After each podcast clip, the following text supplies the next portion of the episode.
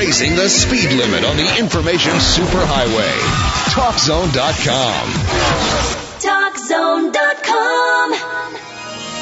This is InfoTrack, the weekly show with information you should know. Here's what's happening on this week's show. Energy fuels America's growth, but energy costs keep rising, and events can impact our supply.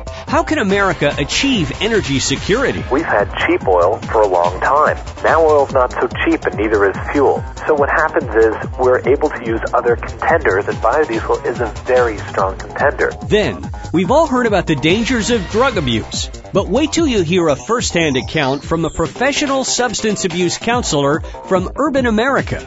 That powerful interview is ahead. That type of stuff keeps them stagnant and keeps them stuck from achieving anything. There's millions and millions of black people who have achieved a whole bunch of things and nobody stops them from doing anything. Those stories and more are coming your way on this week's InfoTrack. Don't go away. Our show gets underway right after this.